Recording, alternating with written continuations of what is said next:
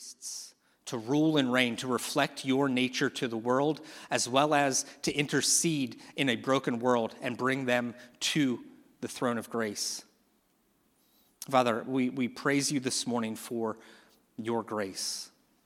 Not grace to bar what is not bliss, nor flight from all distress, but this the grace that orders our trouble and pain, and then in the darkness is there to sustain. Father, I pray that this morning you would sustain us by your word, that we would eat it, chew on it, digest it, be nourished and strengthened by it, to be strong and courageous for the sake of your name and the good of this church. And we ask that in Jesus' name. Amen.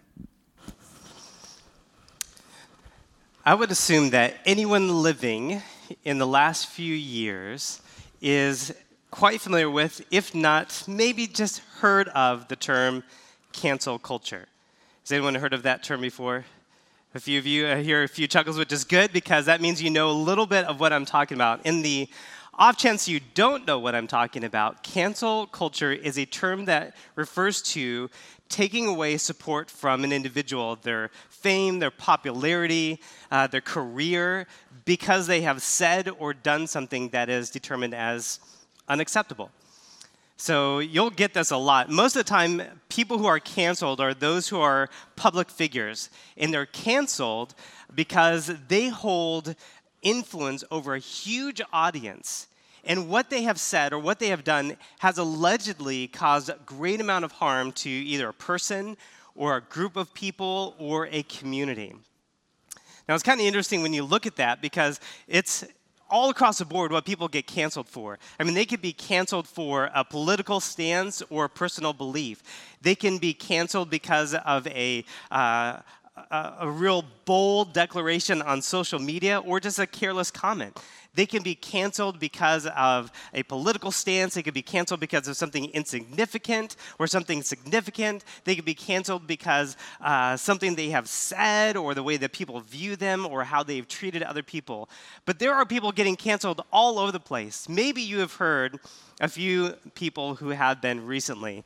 Um, maybe the names Johnny Depp, who is an actor, might come to mind, or Ellen DeGeneres, who was a talk show host, or uh, John Gibson, who is the CEO of Tripwire, which is a gaming platform, or J.K. Rowling, who authored uh, the Harry Potter series. Any of these names ringing a bell? Maybe like Mike Lindell, the My Pillow guy, he got canceled. Uh, Chris Harrison, the host of The Bachelor, Bachelorette. Nobody's into those shows. Well, he got canceled. Uh, Matt Damon, he's canceled. I mean, all these people, they are getting canceled left and right. And it's kind of interesting to look at how they're being canceled because most of the time, the people that are canceling them are guilty of doing the same things. They have the same issues. They are just as guilty of being intolerant, holding very close minded political beliefs or personal beliefs or philosophies. They are just as guilty as the people they are canceling. But that's often the case because it is easier to see guilt or to find guilt in someone else than to see that we might be guilty of doing the same things, if not worse. Now, it's really interesting because this is happening all over the place. In fact, uh, Rowan Atkinson, you might know him as Mr. Bean, he commented that cancel culture is very much like a medieval mob that is walking around looking for someone to burn. That kind of feels how it is. People are so quick to judge and condemn people, maybe over an isolated instance. There's just no grace. But this is not just a phenomenon of the 21st century, it has been going around for thousands of years. From the beginning of time, people have all sought to find a way to cancel people that they may have disagreed with or saw as a threat. That's actually precisely what is taking place around the trial and the conviction and the crucifixion of Jesus. The Jewish leaders, they were seeing Jesus and they were trying to take away his support, support for his, his popularity, his fame, his ministry, because what he was doing, what he was saying, who he was claiming to be, was drawing all the people away. In fact, they thought that this was such a bad thing because it was taking away their power, their influence, their authority. So they are trying to find a way to cancel Jesus, but they're going to do it in the most public and violent way they can imagine crucifixion at the hands of the Romans. But what they didn't see is that what was a symbol of shame became a beacon of hope for all.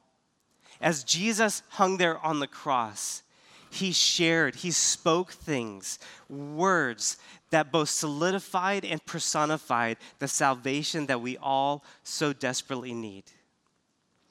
We are right now in the middle of a series, or the beginning stages of a series called The Last Words of Jesus. And we are looking at his final comments that he made on the cross because the words of Jesus, this man, are so important. They're life changing. In fact, they are eternity shaping. Last week, Pastor Kyle started us off talking about forgiveness, and he showed us the significance of Jesus' phrase when he said, Father, forgive them because they don't know what they're doing. If you didn't have a chance to, to be here for that message, I would encourage you to go back to our website, find it, watch it, or listen to it. It will be so instrumental in you understanding what forgiveness between us and God looks like, why it's important, and how that changes the way that we can treat and forgive other people. Today, we're going to take a look at Jesus' second statement on the cross. And we're going to find an enormous significance in the words that he is saying to us there. So, if you have a Bible, please turn to Luke chapter 23, and we're going to read verses 32 all the way down to verse 43. Luke chapter 23, verses 32 through 43. I'll give you a second just to find your way there. You can also find it on your phone. It's pretty easy to look that up too. If you have my Bible, it's on page 884. This is what Luke says, verse 32 of chapter 23. Two others who were criminals were led away to be put to death with him. And when they came to the place that is called the skull, there they crucified him. And the criminals, one on his right and one on his left, and Jesus said, Father, forgive them, for they know not what they do. And they cast lots to divide his garments. And the people stood by watching. But the rulers scoffed at him, saying, He saved others, let him save himself. If he is the Christ of God, his chosen one. The soldiers also mocked him, coming up and offering him sour wine and saying, If you are the king of the Jews, save yourself. There was also an inscription over him This is the king of the Jews. Then one of the criminals who were hanged railed at him, saying, Are you not the Christ? Save yourself and us. But the other rebuked him, saying, Do you not fear God, since you are under the same sentence of condemnation? And we indeed justly, for we are receiving the due reward of our deeds. But this man has done nothing wrong. And he said, Jesus, remember me when you come into your kingdom. And he said to him, Truly I say to you, today you'll be with me in paradise. Man, those are great words. But I can see what's going on. I hope that you can see it too in the middle of this passage. Are you seeing the frenzy that the mob is in as Jesus is being crucified along with these other true criminals? The mob is gathered around and they're hearing everyone taunting and this mockery and hatred that's spewing out of their, their mouths, the insults that are being thrown at Christ. It is a massive scene, just loudness, people mocking and abusing Jesus. Everyone was doing it. He was getting it from every angle. But here's the thing just like in cancel culture today, a lot of people don't see the guilt that they have because they're so busy throwing shade on other people. In the same sense, we can take a look at this scene and we can fail to see ourselves in that scene.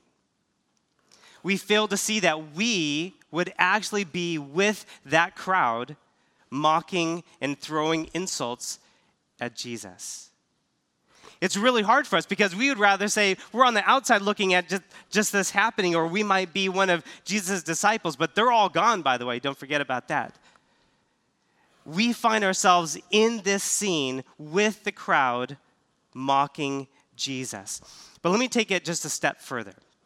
It's hard for us to see ourselves in that crowd mocking Jesus, throwing insults at him.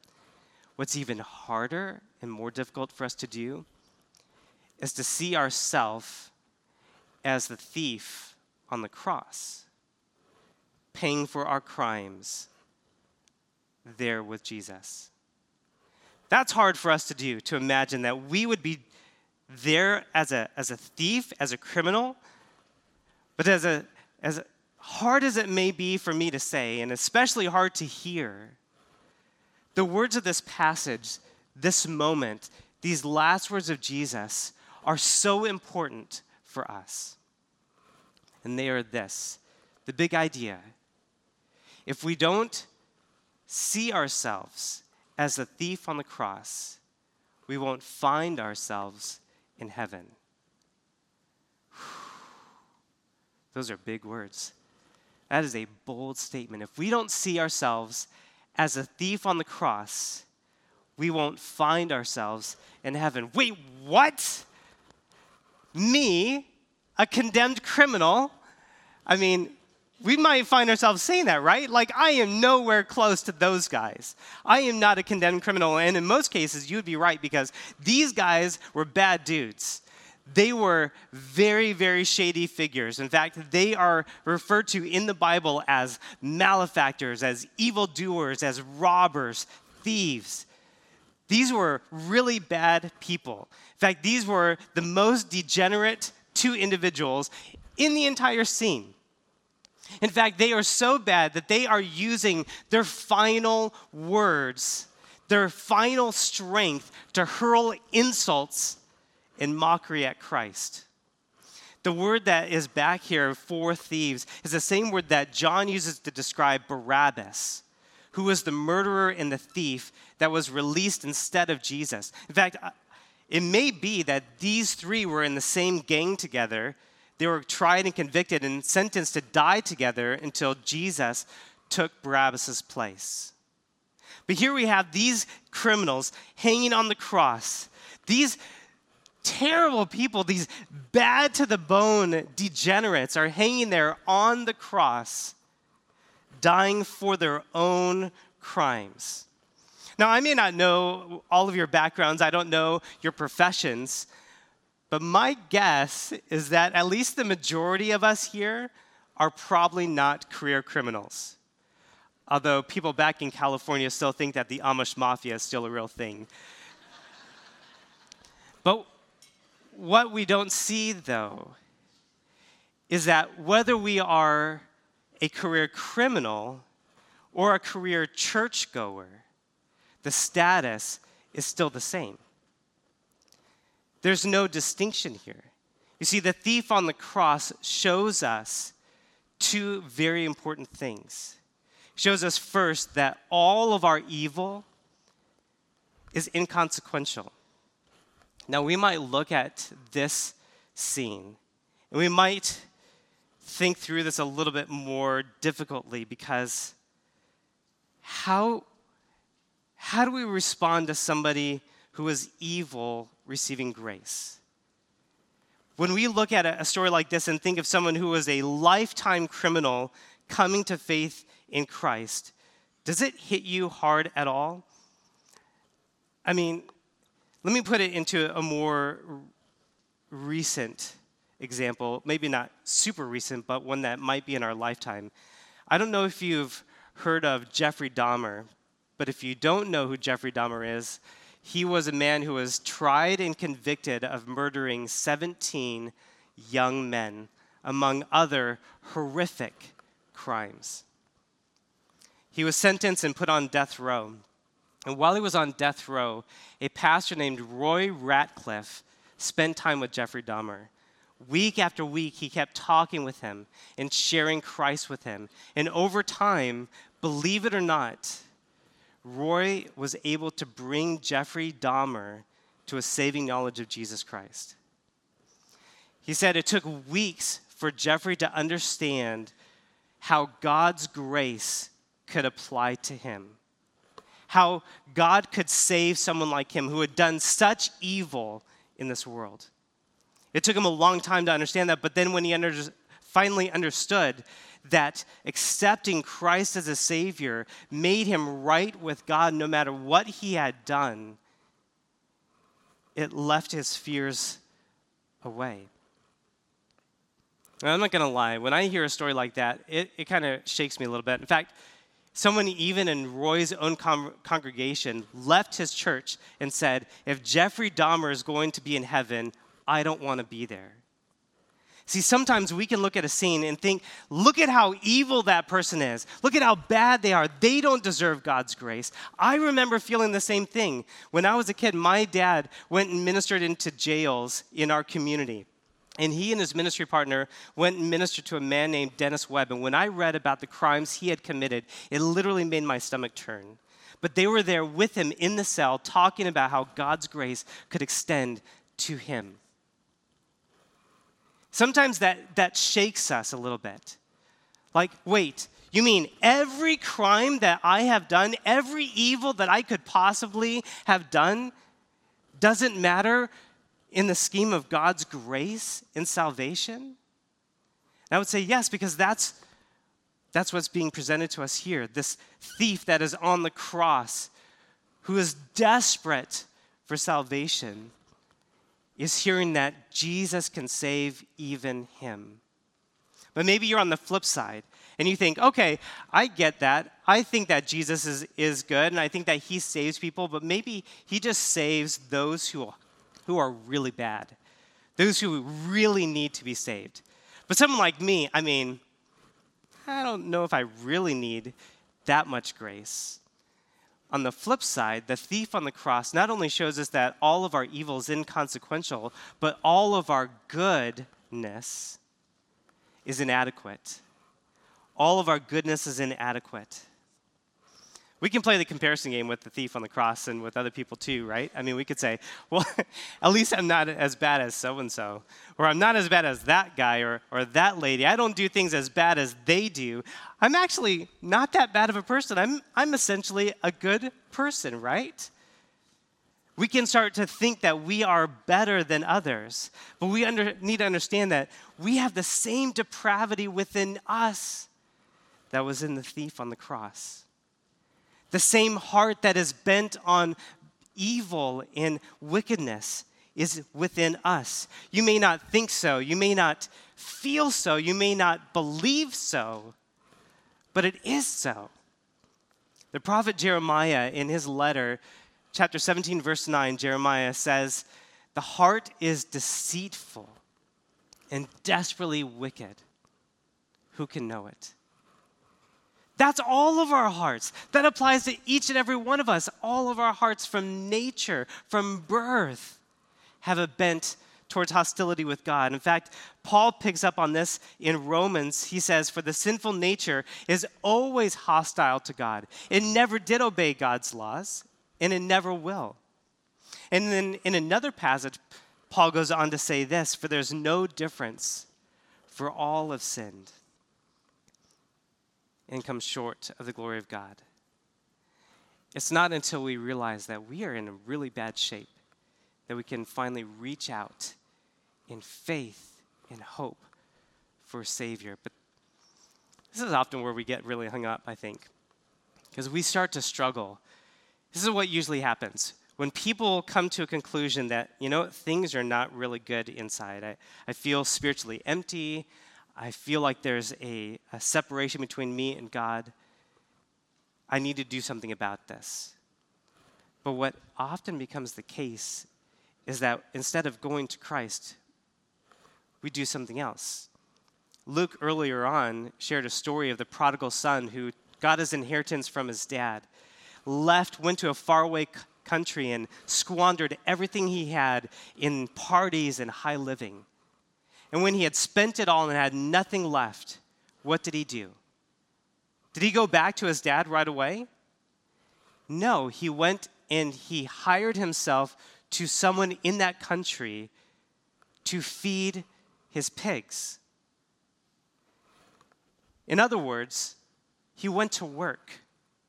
Instead of running back to his dad who loved him, he went to work. He felt he was missing something. He felt he was broken, that he had nothing left. So, what did he do? He went to work. Like the woman we talked about a few weeks ago who had this condition, this medical condition. She had spent all of her money, went to doctor after doctor after doctor before she finally went to the great physician. Our problem in life is that when we feel we have a spiritual need, when we feel something is missing, instead of going to the one who could help us, we go to things that we think will help us. We try one thing after another, after another. We go to work and try to work ourselves into approval and acceptance with God. And we are left lacking. In fact, in both of those stories, they are worse off than before. And that's usually the case with us. We have to come to this conclusion that we are really in bad shape, that we are worse off than we really think. Either with our, our evil that we have done in the past is weighting us down with guilt, or our goodness. We think that we're good enough to earn God's favor. Both of those are, are really difficult positions. And it isn't until we realize that neither one of those will work to save us that we can finally reach out in hope and faith. I remember back, uh, I went and visited my parents who were missionaries in Taiwan, and we took a trip from the northern part of the island down to the southern part of the island. And it was so beautiful. We were vacationing for a few days down there, and one of those days we went to this beautiful beach, soft sand, it was warm outside. Makes me wish I was there now for a moment or two. We're sitting at the beach and having a blast, and I go into the water, come back out. My mom decides to go in, and she goes for a swim, and I'm watching my mom swim in the ocean and I think, wow, she's really good at swimming. And then, like, some time goes by, and I say, wow, she's really good at swimming and has incredible endurance. And she keeps on swimming, and she's just going back and forth. I'm thinking, man, how long is she going to stay out there? She is swimming for a long time. But finally, she picks her hand up and starts waving, and I realize my mom is stuck. She is in trouble out there. So I threw everything off and I booked it out into the water and I swam out to try to get to her. And when we, I finally got to her, I started to try to pull her back to shore. And I wasn't getting anywhere. We were both just stuck in that same spot and we couldn't move. We couldn't get closer to the shore. In fact, we were moving further out to sea. I had no idea what to do. Here we were both of us trapped in this ocean, no way of getting back to shore. And both of us finally decided it's time for us to put up both of our hands and re, we uh, scream for the lifeguard. The lifeguard comes out with his, his surfboard, grabs us, and he pulls us into shore through a bunch of rocks, which is not the place I would have gone. What I didn't realize is that we were in this undercurrent of a river that was sweeping us out to sea. And in order for us to get out, he had to take us through the rocks to safety this story is exactly how I, I feel is what's taking place in this story. Is that all of us are in this undercurrent of sin and is sweeping us further away from a relationship with God. And it isn't until we realize that we are lost and we have no hope that we finally reach out our hand and say, I need some help.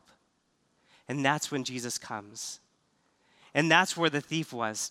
He reached out in this massive plea saying, Jesus, help! Jesus, help. Somewhere along the way, he turned from taunting Jesus to trusting Jesus. That is a big shift because if you remember, right at the beginning of the scene, both of the thieves were mocking and hurling insults at Jesus. So they're both doing it, but somewhere along the line, this one thief has a change of heart. He's starting to hear something that's being said, and he's changing. Maybe he hears him say, He saved others. Let them let him save himself. Then he hears his other friend say, He saved others. Jesus, you saved others. Save yourself and us. And maybe he's joining in saying, Yeah, Jesus, you saved others. Wait. Wait. You saved others? You saved others? Other people were healed? Maybe. Maybe there's hope for me. And so he, in one moment, turns everything. He goes completely counter cancel culture. and starts trusting Jesus. He cuts himself off from that crowd, saying, This is an innocent man. We are guilty. We deserve what we are getting. That's exactly what he's saying. We deserve the punishment that we are getting. This man has done nothing wrong. And he said, Jesus, remember me when you come into your kingdom. Remember me when you come into your kingdom. His final desperate end of the rope plea for a mercy that he didn't deserve. It echoes what we read earlier in Luke, or we find earlier in Luke, with the tax collector who was so burdened down by his sin, couldn't even raise his head, and said, God, be merciful to me, a sinner. In both cases, the thief and the tax collector, they realized that if they were at all to be saved, it had to be on the merits of someone else. And they cried out. And both of them received eternal life and salvation because of Jesus. And that is the key to the plea. See, salvation can only come when we fully recognize who Jesus is. This thief, he didn't have a full understanding of who Jesus was. But what he did know is what he saw. He saw that he was being led like a lamb to the slaughter, didn't say anything. He was silent before the people that nailed his hands and feet to the cross. He was silent as people hurled insults at him. He saw the sign on the cross that said, This is Jesus of Nazareth, the King of the Jews. He heard people describing what Jesus had done. They were doing it as a mockery, but this thief was thinking, Wow, is this the truth about Jesus? Things like, You raised Lazarus from the dead, raise yourself off the cross. Hey, you delivered people from demons, deliver yourself from the Romans. Hey, you healed those who had wounds and diseases, heal yourself. He's hearing all of these things. Then he hears, You say you're the Christ, the chosen one, the Messiah. If you are the Son of God, let God save you now. So this thief is hearing all of these words and thinking, if this is really this guy, he's my only hope. That's all he had. We have today so much more because of what the Bible tells us about Jesus. We know that Jesus is God in the flesh. We know that he is 100% man and 100% God.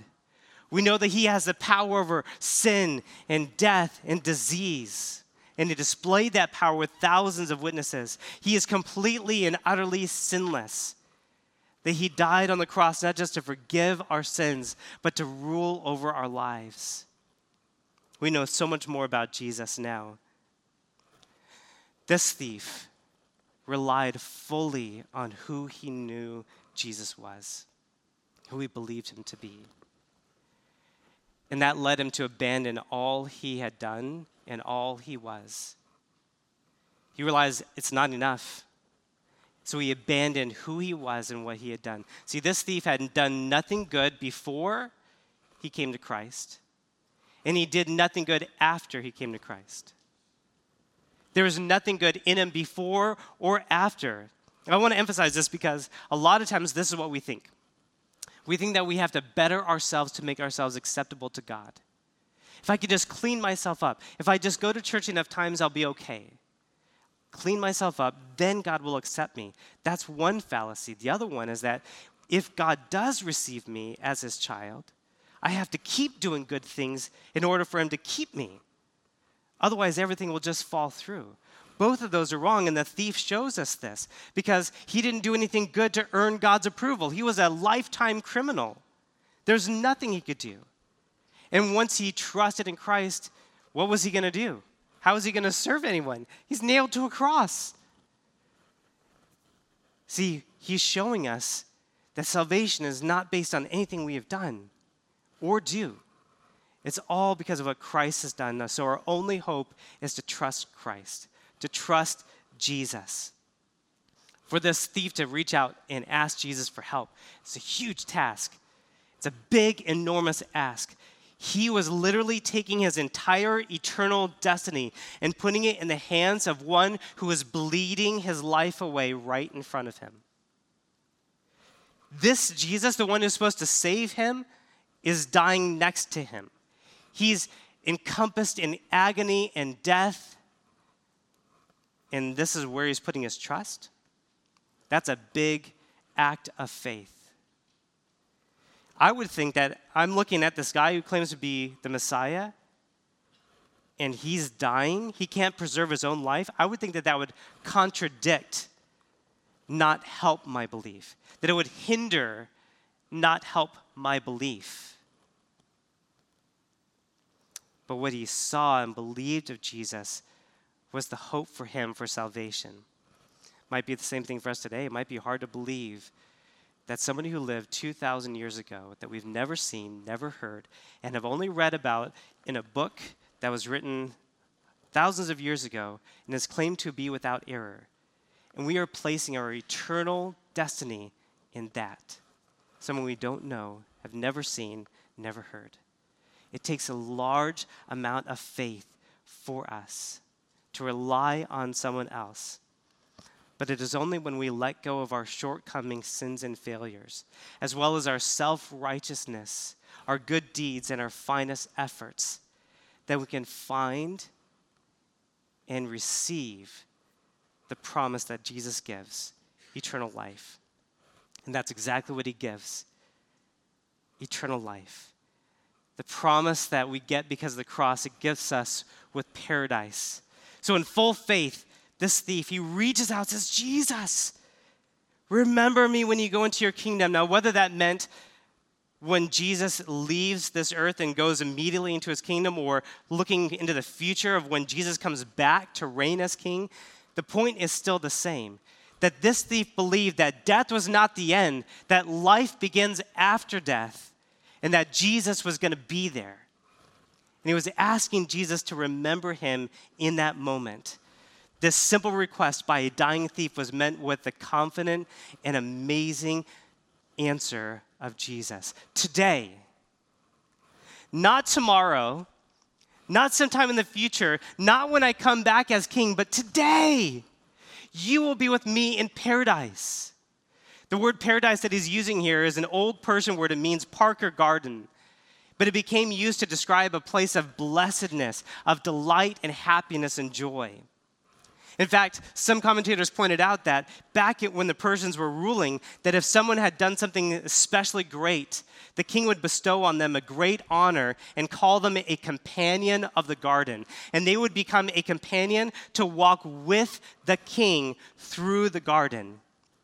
So, this imagery is saying that Jesus is looking at this thief and saying, Today, you are going to be my companion in the garden of paradise. Jesus' last companion on earth will be his first companion in heaven, and they will walk in paradise. What's really cool is that this word in the Greek Old Testament, called the Septuagint, was re- used to refer to Eden, the Garden of Eden. So, in, G- in other words, Jesus is, say, is saying, You're going to be back with me in this place that is going to restore what was lost at the beginning place of tranquility and rest. No more sorrow, sin, or suffering. No more violence and wars no more hurricanes, blizzards, or heat waves. Joy unmixed with Christ. It's going to be incredible. But here's the thing it's so much more than just paradise. Jesus didn't say today, you're going to be with me in paradise alone. See, when a person who realizes that they have no hope except for Christ and they turn to him, then Christ becomes the object of their joy and gratitude. In other words, heaven is not the prize, Jesus is the prize. If Jesus had just said to the thief, Today you'll be in paradise, that would have been enough for the thief. He would have been so full of joy.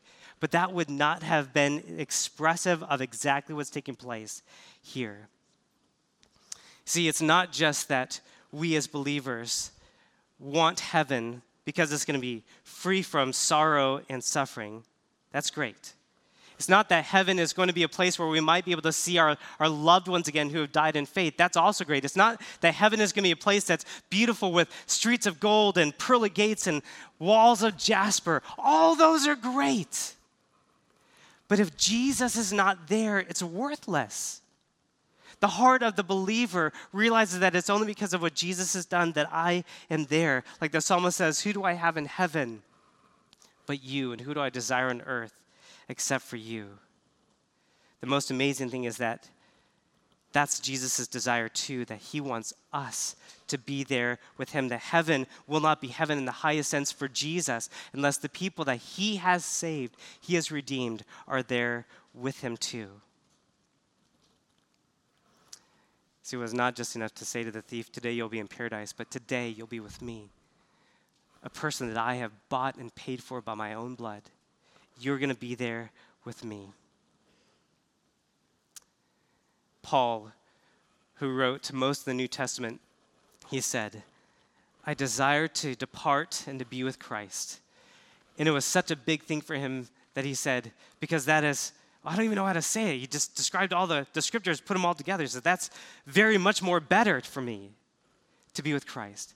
Then he said, to be absent from the body is to be free or delivered from sorrow and suffering? No. Absent from the body to be taken up to glory? No. Absent from the body, present with the Lord. Present with Jesus. Even when Jesus is comforting his own disciples just before all this took place, he is in the garden or he's talking to them and he's saying, Hey, listen, there's plenty of room in my Father's house. If it were not so, would I have told you that I go to prepare a place for you? But then he says, I'm going to come again. But he says, I'm going to come again. But what does he say next? To take you to my father's house? No. To take you to the place that I prepared for you? No. He says, I come again. I'm coming to get you. Why? So that you will be together with me forever. The whole idea is for us to be with Jesus. It's not just about heaven, it is about being with Jesus. See, the, the salvation of the dying thief is such an incredible story because it shows us there is hope for anyone and everyone. The dying thief had no hope except for Christ. Just like many people today who are maybe caught up in the same thing, overwhelmed by sorrow, overwhelmed by sin. And they have come to Christ and they have found in Him hope. Nobody is too far gone and nobody is good enough for Jesus.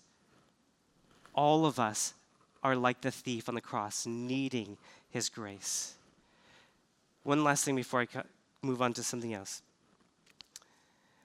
Some people decide that they wait they will wait till they get to the end of their life to trust Christ, like the thief on the cross. They think, I'll just wait till, till then. But there's no guarantee that you'll make it to your deathbed. There's no guarantee that you will live long enough to have that moment like this thief did. It would be foolish for us to wait until that moment to trust Christ and reach out for Him. But there's also hope there too. That even if you are in your deathbed, it's still not too late. I love how a Puritan once said this. There is one such case like this recorded so that no one need despair, but only one in Scripture that none might presume. Let me close with this. In the movie Saving Private Ryan, the story tells, uh, or the movie tells a story of a company of soldiers who were sent on a mission to go rescue another soldier named uh, James Ryan. Uh, all of his brothers had been killed in World War II, and the government wanted to bring him home so that his family wouldn't be deprived of all of their sons.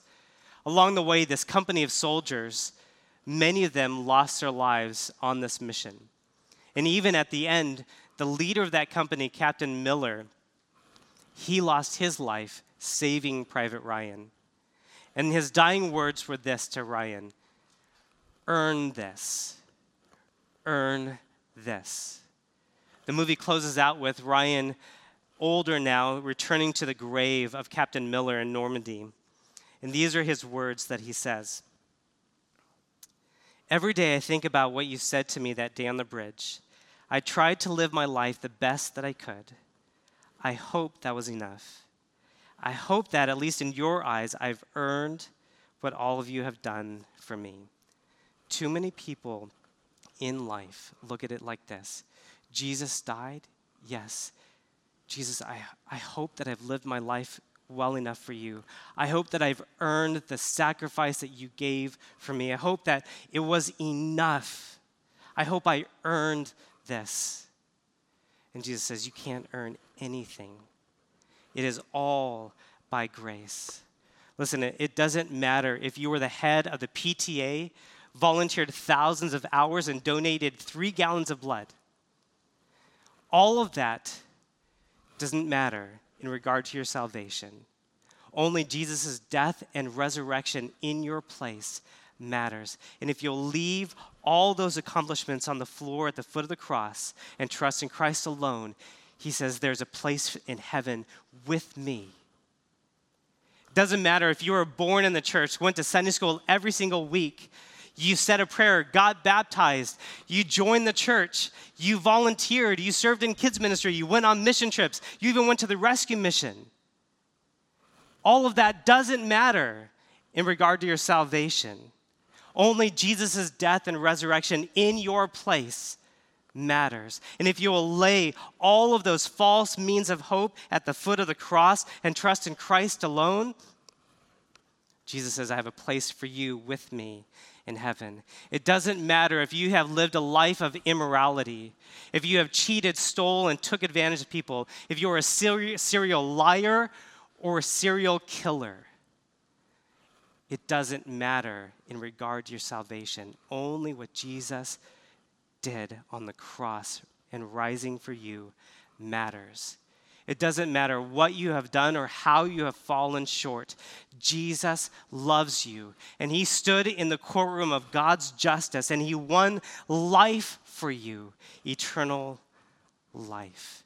But he says, You must just trust in me. See, when all is stripped away, when all is gone, when all of our accomplishments and all of our sin is gone, is just Christ, is just Christ alone. Salvation comes by grace alone, through faith alone, in Christ alone. Jesus, thank you for your grace for us. Thank you for the joy that you give to us and that we can be forgiven regardless of how good we are or how bad we think we are. Thank you for the the incredible gift of salvation, knowing that it is not based on what we earn, but based on who you are and what you've done for us. Thank you for saving us. And God, I pray that if there are any that are here today that have been trusting in anything else except for you, that they would turn and trust you today and find hope for their soul and eternal life with you forever thank you for your love for us, your grace, and your salvation. Amen.